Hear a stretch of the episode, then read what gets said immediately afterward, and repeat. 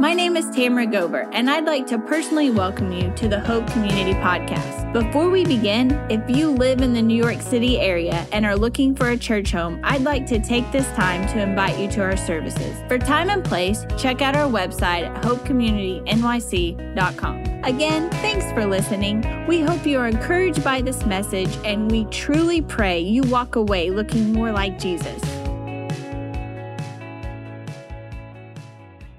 Guys, welcome. And uh, we are going to be continuing on uh, with our Road to the Resurrection um, sermon series. And, uh, and so, thank you guys for being here. Last week, we looked at obviously the life of Jesus.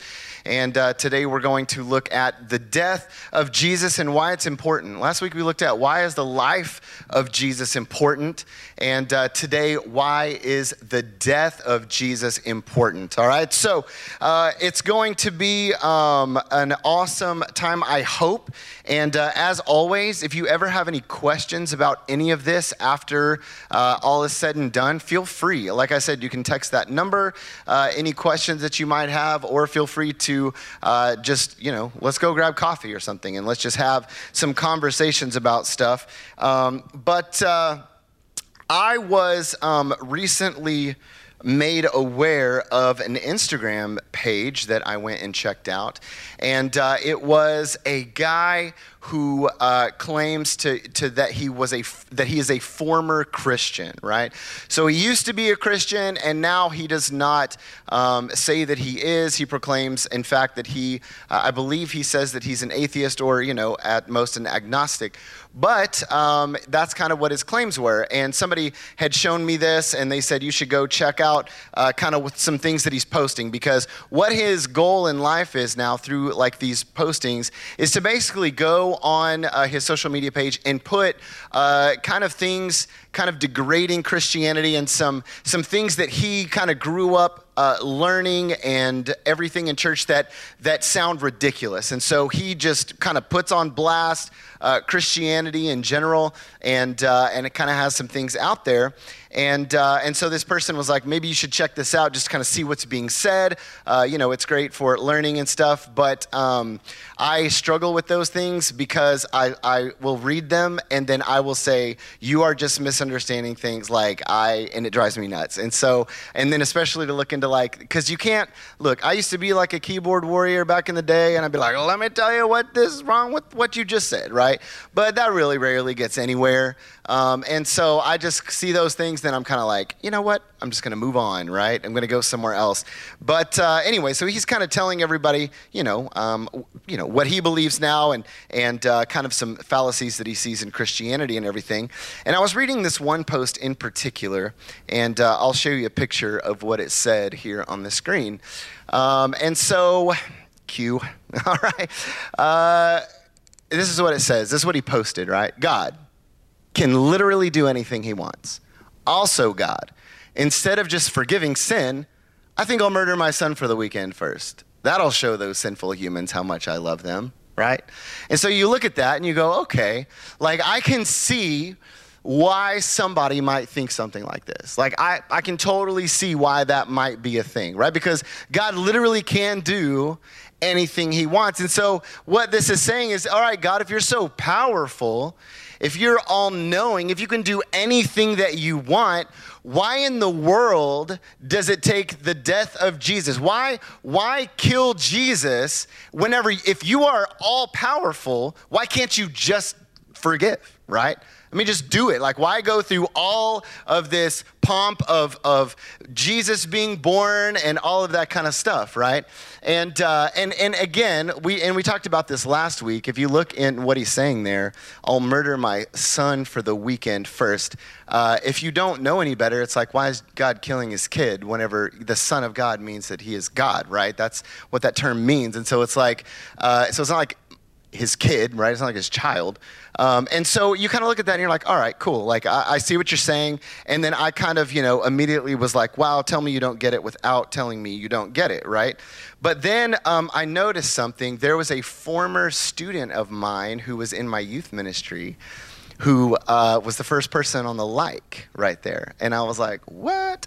And so um, I was like, I wonder, you know, what that's all about. And so, um, you know, I was like, I messaged her and I just said, hey, um, you know, I noticed that you like this page. Uh, have you kind of walked away from like Orthodox Christianity, or like, is there another reason that you kind of like this, or what's what's kind of going on? And um, and so she ends up messaging me back and basically proceeds to tell me that, uh, you know, a lot has changed, and now she's an atheist. And uh, and it was one of those things where it's like, wow, like this was like a student who, you know. Um, was what, one of your good ones, like one of the ones that was like, oh man, this person, you know, gets it. And uh, but you know, we won't go into all that led her there. But she's basically like, you know, so now I'm an atheist, and I was like, so you know, it's legitimate then. Like she sees that post and she's like, thank you. Like that's exactly how I feel, and that's exactly what has drawn me away, you know, from Christianity is is stuff like that that doesn't make any sense. So I told her, I said, you know, hey, um, I would love to talk to you more about that if you're open for the conversation. Um, and, uh, and she said, You know, I, am I'm, I'm at peace now with it, and I'm, i really don't want to have a conversation about it. And, uh, and so I just said, You know, okay, that's cool. Like, I'm, I'm not going to prod you to have that conversation. But, you know, before I, um, you know, that wasn't the last thing I said. The last thing I wanted to leave, her, leave with her is I told her to never stop seeking truth, though all right? Don't think you've arrived. Don't think that what this is is truth because you're convinced of this just as much as you were Christianity a while back, right? So don't stop seeking truth. Uh, and I told her because there's too much at stake to just stop. And I said, including an entire wasted life. I was like, I would hate for you to. And again, what's my motivation for even trying to convince her anyway else? I don't get anything in heaven, you know, for like if she changes her mind and is like like the only thing I get, the only thing that I get from that is I love her and I don't want to see her waste an entire life on things that that aren't true. And so I, you know, I was like, you know, please don't I, I would hate for at the end of your life, you know, for you to look back and go, "Man, it was real and I just I didn't do anything with this one life that I was given. Like I didn't do anything that was worth eternal value or anything that with this one life that I was given. And uh, and so I just said, you know, um, I know that that this guy and other guys like this sound super smart, right? Right off the cuff, it's like, wow, yeah, right. Um, but I said, but what if they are? What if what they are saying is actually there's an answer to it? Like there's a rebuttal to it, and it actually is logical, and it actually makes a lot of sense.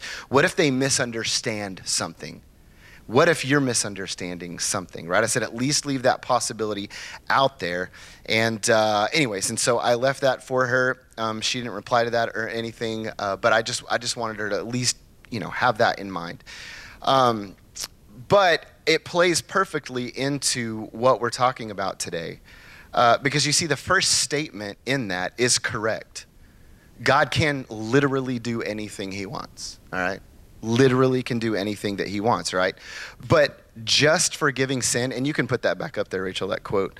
Um, but just forgiving sin, right? Um, that's not something God can do. It's not something that he wants to do. He literally can do anything he wants, but he doesn't want to just forgive sin. And you're like, wait, what do you mean? And let me just tell you this before we start. We don't want him to either. We don't want him to either. And let me explain kind of what I'm saying. See, the one, one of the characteristics of God in the Bible is righteous. All right, he's a righteous God. What does that mean? It simply means that everything he does is right. All right? Every single thing he does is right. He always does what is good, which means he knows what is wrong and he knows what is evil. And he always does the opposite of what is wrong and what is evil. But you see, God is also sovereign. All right? So that means that he is in all authority. So this sovereign God that we have is righteous. And that is a good thing because what we want in a God is perfection in righteousness in their authority. All right? Because we don't want somebody in authority who is not good, somebody who is evil or doesn't do what is right. And it would be nice, right, if, let's say, you had a boss who was righteous in everything that they did, right? I mean, who, who would be okay with their working environment if their boss was completely righteous in every decision that they made, right? That would be awesome if that was a thing. Um, what about somebody who was ruling our nation, right? What if it, it would be awesome if we had a president who was always righteous in everything that they did, right? And, uh, and I mean, that would be amazing. Always making the best decisions, always making the wisest decisions, always making decisions that were absolutely pure.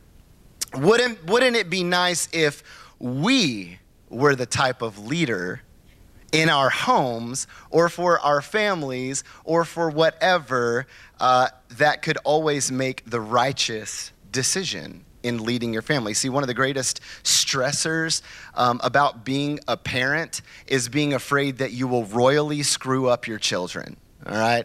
Like, as soon as they're born, yeah, like it happens. It's a real fear. Like, as soon as they're born, you're like, what do I do with this thing? Right? Like the doctor just kind of hands you the child, and there is no manual. Like there is no, you do it like this, right? You're handed a child, is basically like, it's yours. However it turns out, good luck. Like that's that's on you. Okay?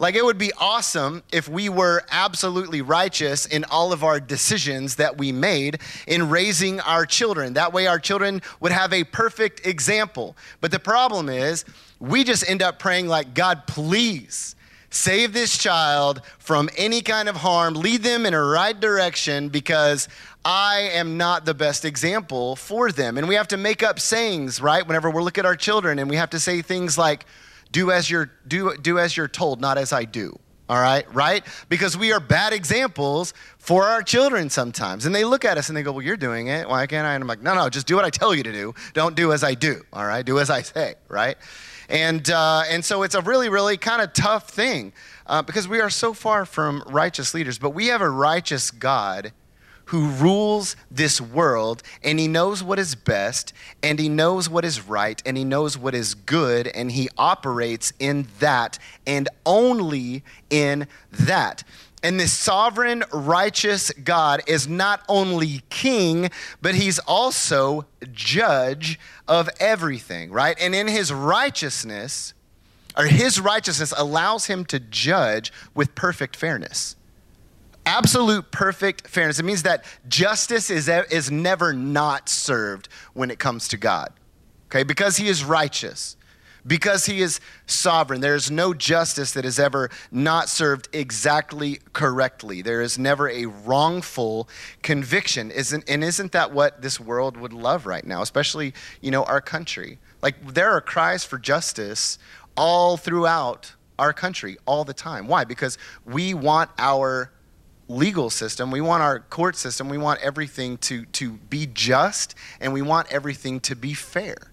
That's what we want. We don't, we don't want anybody that is not fair. We don't want somebody who is convicting innocent people and letting go people who are guilty, right?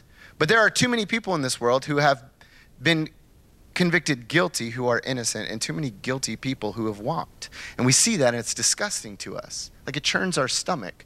And we cry for justice and we yell and we try to make our voice loud and we say, We demand justice. We need to see change. We need what is right. We need what is fair. And that's a good thing. We don't want a judge who pardons guilty and condemns the innocent. We want a judge who implements justice with absolute fairness, absolute righteousness, and goodness. But it's interesting how our world demands justice from our justice system, but when it comes to God, it says the loving and right thing to do would be just forgive. Just forgive. All right? You see, it's easy to demand justice when you're sitting behind a TV or a phone, but it's a different story when you're the defendant. All of a sudden, you're less concerned about justice and you're more concerned about forgiveness. All right? So you see, God can't just forgive sin, He won't. He's too good. He's too just. He's too righteous. And we don't want him to because that would make him a corrupt God. Okay? So, so many people spend their time pointing the finger at God, a finger, well, the finger at God as well, right? Let's just be real for a second. Um, and, and, they say things to God like, like, "Can you say that?" Yeah, I did. Sorry.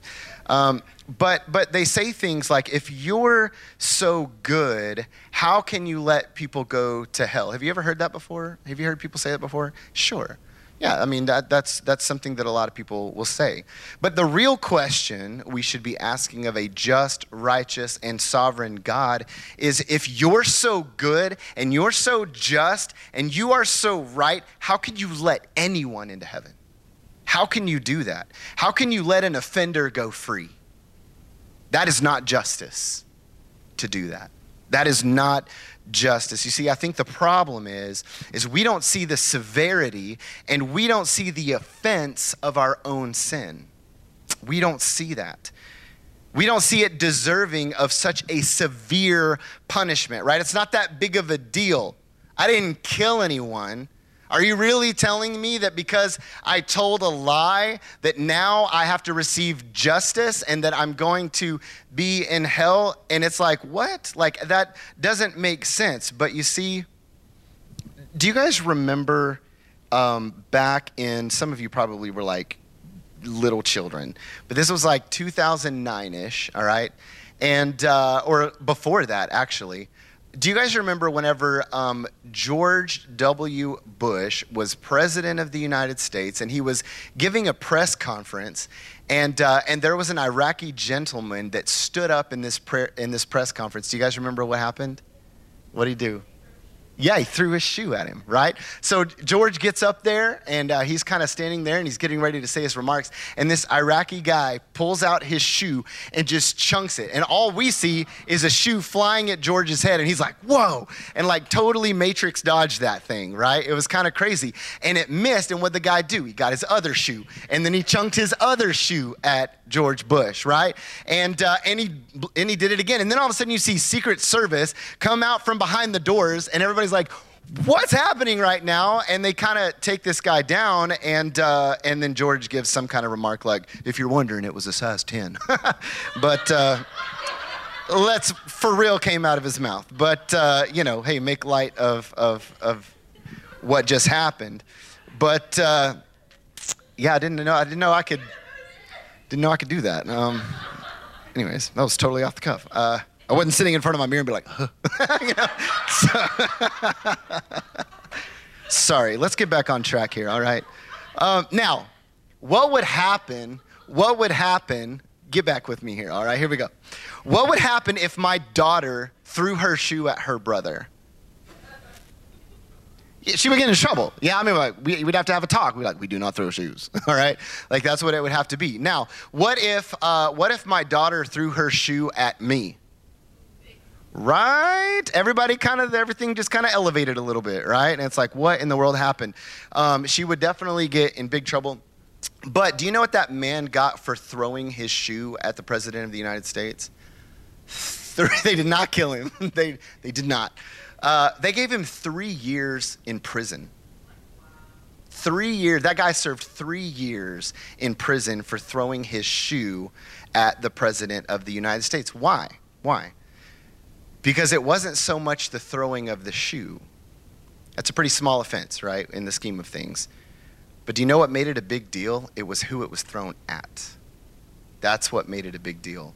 See, we may see our sin as simple as throwing a shoe, but it's not the size of the sin nor the size of the shoe. That's not the problem. It's who you've committed it against. That's what the problem is. See, our sovereign and good God, who is righteous, and whom the angels can do nothing but in his presence declare holy, holy, holy. That's all they can say. That God who tells the mountains to form, and they do. The one who tells the oceans to fill, and they obey. The one who commands the winds to blow and the flowers to grow. The God whom all of creation recognizes the majesty of and obeys. And then we look at him with each sin that we commit and we say, No. We say, Forget you. Like, I'm going to do my own thing right? That's what we say. And that's what we tell the Lord about those things. And we are repeat offenders who have lost count of the number of offenses that we have done against God. And so we have all of these things that have racked up, and we demand that He just forgive. He's too just. He's too good. He's too righteous. He cannot do that. And so we go that way. We make our own decisions, and with our decisions come consequences, right? And the Bible says in Romans chapter 6, verse 23, I don't have it on the screen for you, but it says this the wages of sin is death. That's what it says. So that's the consequence, right? The wages of sin is death. Why? Because God is angry because God's mad that you didn't listen to him. And, and, and, so he wants to get back to you, and he's like, he wants to get back at you. And so he's like, you know what? You're going to sin against me? Hell, right? No, that's not it at all. You see, God is holy, he's perfect. Where he dwells, is holy as well. And what our sin has done is separated us from a holy God. We are no longer welcome in his presence, not because he doesn't want us, not because of, of, of, of any ill feelings he has towards us, but because his holiness and his righteousness and his goodness cannot allow it. He's too good, he's too just. You see, contrary to popular belief, God's just punishment of sin is not a threat to his character. It's not. People look at God and go, He's not a good God. Look, Him punishing sin is not a threat to His character, it actually attests to His character. And this is the point of the death of Christ on the cross. So we're going to get into it a little bit. Remember what was said. Let's throw that slide up there one more time. Also, God, right? God can literally do anything it wants. Also, God, instead of just forgiving sin, I think I'll murder my son for the weekend first. That'll show those sinful humans how much I love them. Let's revise this just a little bit, okay? You can go to the next one. God, because my righteousness and goodness can't allow the offender to go free, because justice must be served, I will go down there and I will take their punishment for them. That'll show those sinful humans how much I love them. Also, God, I am God, and I can literally do anything I want, and I want to save them. That speaks more truth than what was before. That is the reason that Jesus came, and that is the reason that he died. When Christ went to the cross, it was God himself stepping in and on our behalf to pay the fine of our rebellion.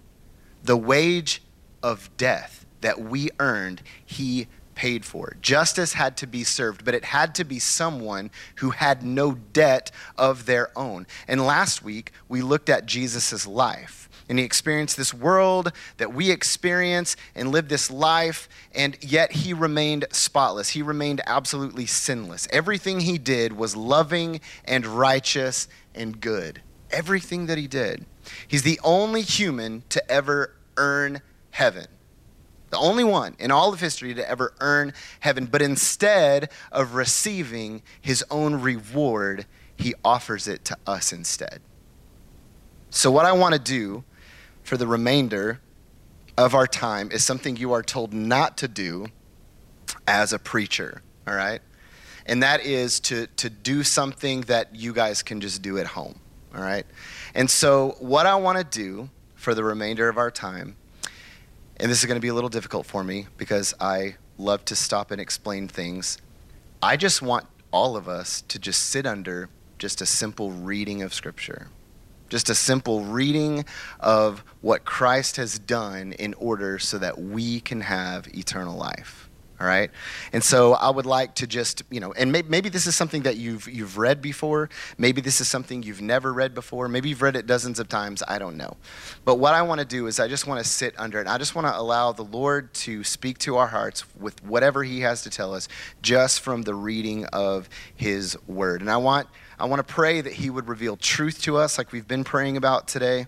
And I want to pray that He would show us what He wants to show us. So before we go into, if you guys want to turn uh, to Matthew chapter 26, um, that's where we're going to start. Uh, if you want to go there, um, I'm going to pray over our time as we read this scripture, and uh, and then we'll get into this. Let me pray. Father, we um, love your word. God, we thank you that you are a personable God who shows us uh, his plan and his will. God, who's preserved scripture for so long so that we can look at this today. God, so that we can see what is true. And Lord, I pray that you would just reveal to each and every one of us in here, Father, something of truth. God, something that, that helps things make sense. God, something that, that would be valuable um, as we try to live this life that we want to live. And so, God, I pray that you would guide our hearts. God, that you would direct us exactly where it is that you want to direct us through the power of your Holy Spirit. And uh, so bless this time. And I pray these things in Jesus' name. Amen. All right, so Matthew 26, I'm going to read uh, together the greatest example of love in all of history. And as we read, as someone once, as somebody once said, I love this. Let's understand that we are treading on some of the most holy ground in all of Scripture. All right. So, uh, chapter 26, let's start there. I will have it on the screen for you um, if you want to read along with me with the version that, uh, the uh, translation that I'm reading from. And, uh, and so let's just take this in. Here we go. When Jesus had finished saying all these things, he said to his disciples, As you know, Passover begins in two days, and the Son of Man will be handed over to be crucified. At that same time, the leading priests and elders were meeting at the residence of Caiaphas, the high priest, plotting how to capture Jesus secretly and kill him, but not during the Passover celebration they agreed, or the people may riot. Meanwhile, Jesus was in Bethany at the home of Simon, a man who had previously had leprosy. While he was eating, a woman came in with a beautiful alabaster jar of expensive perfume and poured it over his head. The disciples were indignant when they saw this. What a waste, they said. It could have been sold for a high price and the money given to the poor. But Jesus, aware of this, replied, Why criticize this woman for doing such a good thing to me? You will always have the poor among you, but you will not always have me. She has poured this perfume on me to prepare my body for burial. I tell you the truth, wherever the good news is preached throughout the world, this woman's deed will be remembered and discussed. And then Judas Iscariot, one of the 12 disciples, went to the leading priests and asked, How much will you pay me to betray Jesus to you? And they gave him 30 pieces of silver. From that time on, Judas began looking for an opportunity to betray Jesus. On the first day of the festival of unleavened bread, the disciples came to Jesus and asked, Where do you want us to prepare the Passover meal for you? As you go into the city, he told them, You will see a certain man. Tell him, the teacher says, My time has come and I will eat the Passover meal with my disciples at your house. So the disciples did as Jesus told them and prepared the Passover meal there. When it was evening, Jesus sat down at the table with the twelve. While they were eating, he said, I tell you the truth, one of you will betray me. Greatly distressed, each one of them asked in turn, Am I the one, Lord? He replied, One of you who has just eaten from this bowl with me will betray me. For the Son of Man must die, as the scriptures declared long ago. But how terrible it will be for the one who betrays him. It would be far better for that man if he had never been born. Judas, the one who was the one who would betray him, also asked, "Rabbi, am I the one?" And Jesus told him, "You have said it." As they were eating, Jesus took some bread and he blessed it. And then he broke it in pieces and he gave it to the disciples saying, "Take this and eat it." For this is my body. And he took a cup of wine and gave thanks for it. He gave it to them and said, Each of you drink from it, for this is my blood, which confirms the covenant between God and his people. It is poured out as a sacrifice to forgive the sins of many. Mark my words, I will not drink wine again until the day I drink it new with you in my Father's kingdom. Then they sang a hymn and went out to the Mount of Olives. And on the way, Jesus told them, Tonight, all of you will desert me. For the scriptures say, God will strike the shepherd, and the sheep of the flock will be scattered. But after I have been raised from the dead, I will go out. I will go ahead of you to Galilee and meet you there. And Peter declared, Even if everyone else deserts you, I will never desert you. And Jesus replied, I tell you the truth, Peter, this very night before the rooster crows, you will deny three times that you even know me. No, Peter insisted, even if I have to die with you, I will never deny you. And all the other disciples vowed the same. And then Jesus went with them to the olive grove called Gethsemane, and he said, Sit here while I go over there to pray. And he took Peter and Zebedee's two sons, James and John, and he became anguished and distressed. And he told them, My soul is crushed with grief to the point of death. Stay here and keep watch with me. And he went on a little farther and bowed with his face to the ground, praying, My Father, if it is possible, let this cup of suffering be taken away from me. Yet I want your will to be done, not mine. And then he returned to the disciples and found them asleep. And he said to Peter, Couldn't you watch with me even one hour? Keep watch and pray so that you will not give into temptation. For the spirit is willing, but the body is weak. And then Jesus left them a second time and prayed, My Father, if this cup cannot be taken away unless I drink it, your will be done. And when he returned to them again, he found them sleeping, for they couldn't keep their eyes open. So he went to pray a third time, saying the same thing again. And then he came to the disciples and said, Go ahead and sleep, have your rest. But look, the time has come. The Son of Man is betrayed into the hands of sinners. Up, let's be going. Look, my betrayer is here. And even as Jesus said this, Judas, one of the twelve disciples, arrived with a crowd of men armed with swords and clubs. They had been sent by the leading priests and elders of the people. The traitor Judas had given them a prearranged signal. You will know which one to arrest when I greet him with a kiss. So Judas came straight to Jesus. Greetings, Rabbi, he exclaimed, and gave him the kiss. Jesus said, My friend, go ahead and do what you have come for. Then the others grabbed Jesus and they arrested him. But one of the men with Jesus pulled out his sword and struck the high priest's slave, slashing off his ear. Put away your sword, Jesus told him. Those who use the sword will die by the sword. Don't you realize that I could ask my Father for thousands of angels to protect us and he would send them instantly?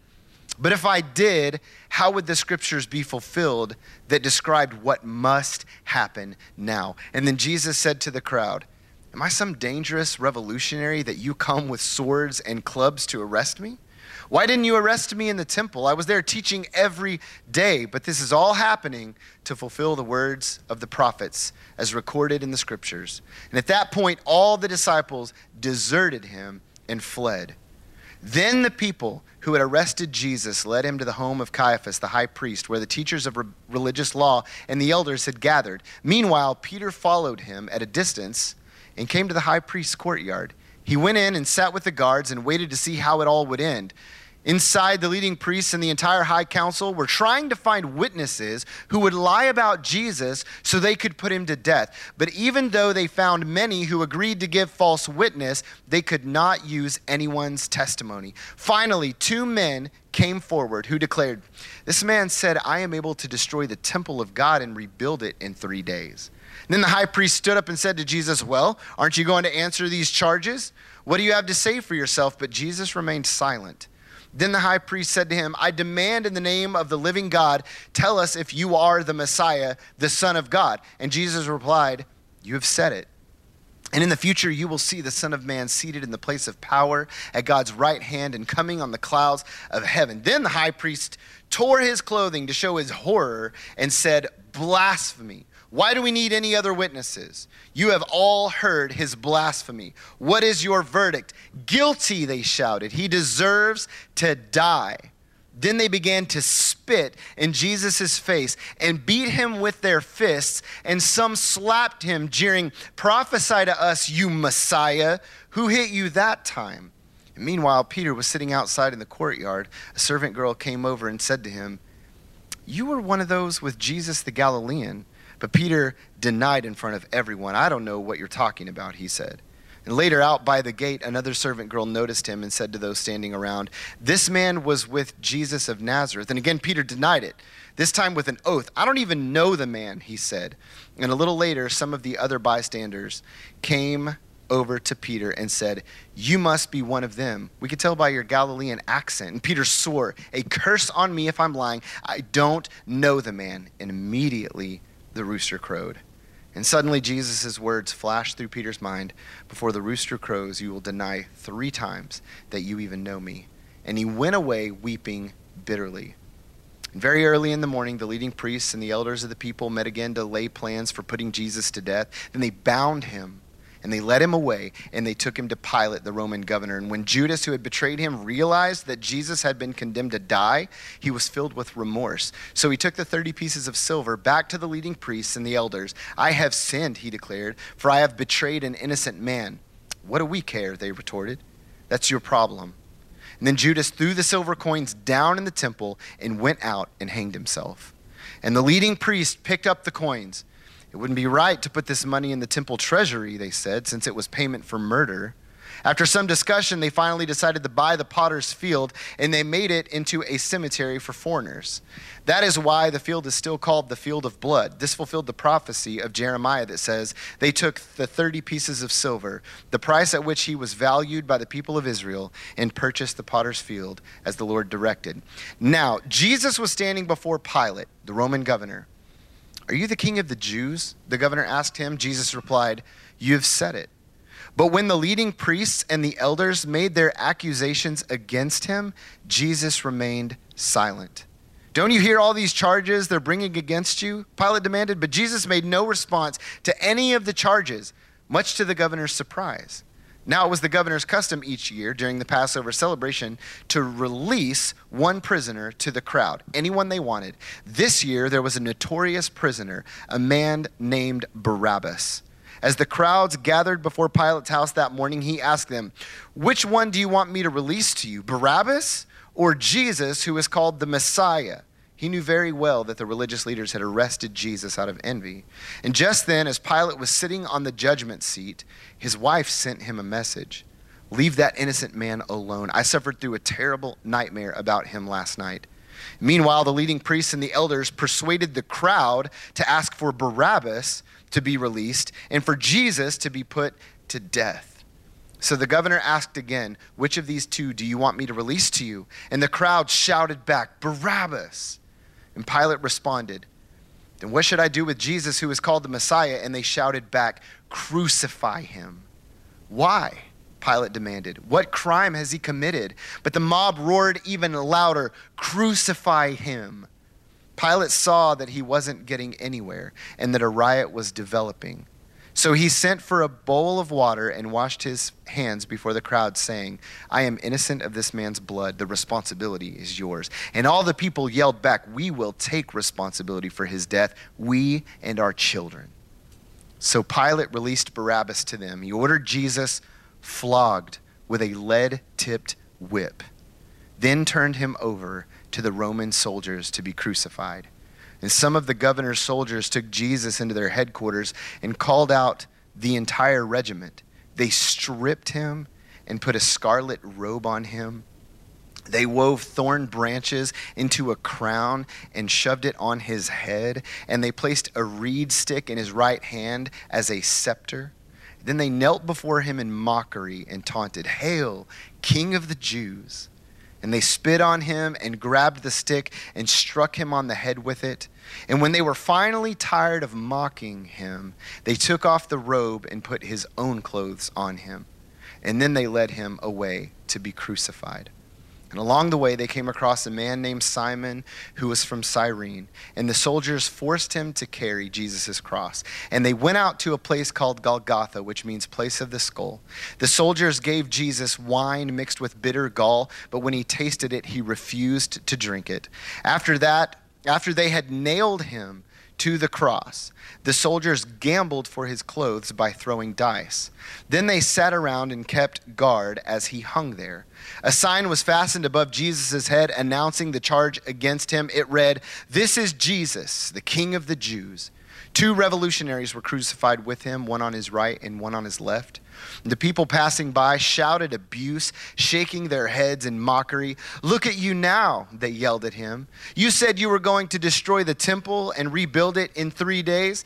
Well, then, if you are the Son of God, save yourself and come down from the cross.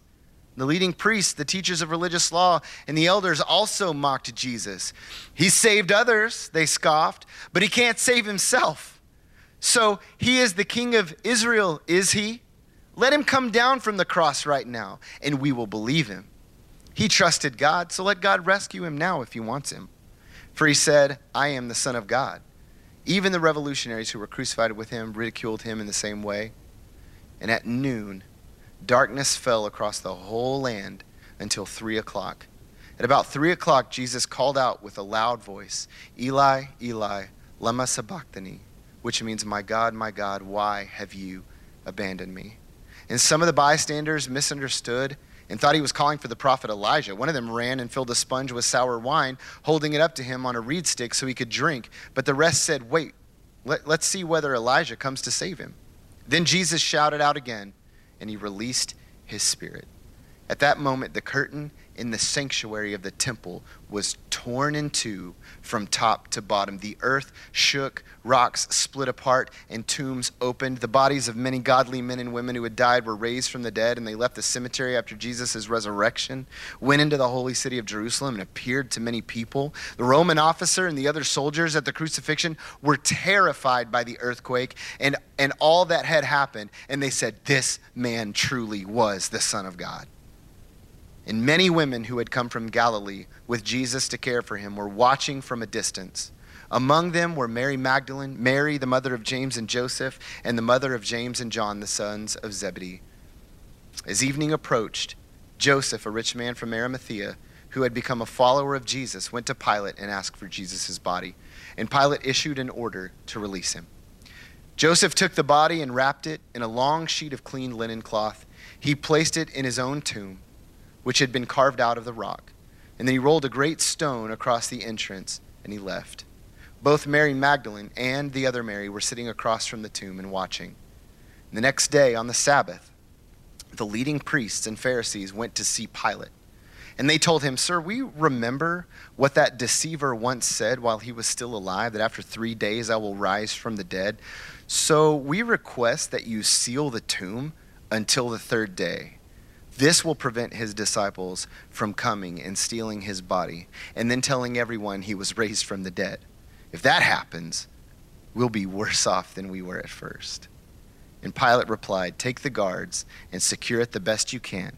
So they sealed the tomb and posted guards to protect it. Jesus stepped out of heaven, came to a broken earth. And he loved that broken earth, and that broken earth killed him. But God was the one ultimately responsible for the death of Jesus. It was a rescue mission. And through Christ's death, that broken earth has an opportunity to be healed. Spoiler alert Jesus doesn't stay dead. More about that next week. He resurrects from the grave, validating every single thing ever written in the scriptures and every single thing that ever came out of his mouth. Hey, broken earth, including myself, if we will confess with our mouth that Jesus is Lord and we'll believe in our hearts that God raised him from the dead, we will be saved and we will not have to pay for the sins that we've committed. And if we will stop saying no and we will surrender and say yes, He is faithful and just to forgive us of our sins. Our righteous, good, and just God has made a way when there was no way. That is our God. And He does whatever He wants. Whatever He wanted to do, including save us, He's going to do. And He moved heaven and earth to do it. No other God in history has ever come down. No other God, no other, no other proclaimed God has ever walked among the people and cared so much about the people you can study any other God in the world. That God is way too high and lofty and, and not attainable. Our God is the real God, high and lofty, not attainable, so he came to us to make, a, to make himself attainable. What an amazing God. So, what I want to do um, just for a minute is I want to, in a second, we're going to do something called take communion, and I'll explain that what, what that is in a second because I want to remember what Christ has done for us. But um, what I want to do is I just want us to bow our heads just for a second. And um, I just want to give everyone in the room an opportunity to spend time with God. Maybe, maybe right now that time needs to be spent confessing Him as Lord, and asking Him to save you. Maybe that time needs to be spent reflecting on everything that God's done so that you can have life.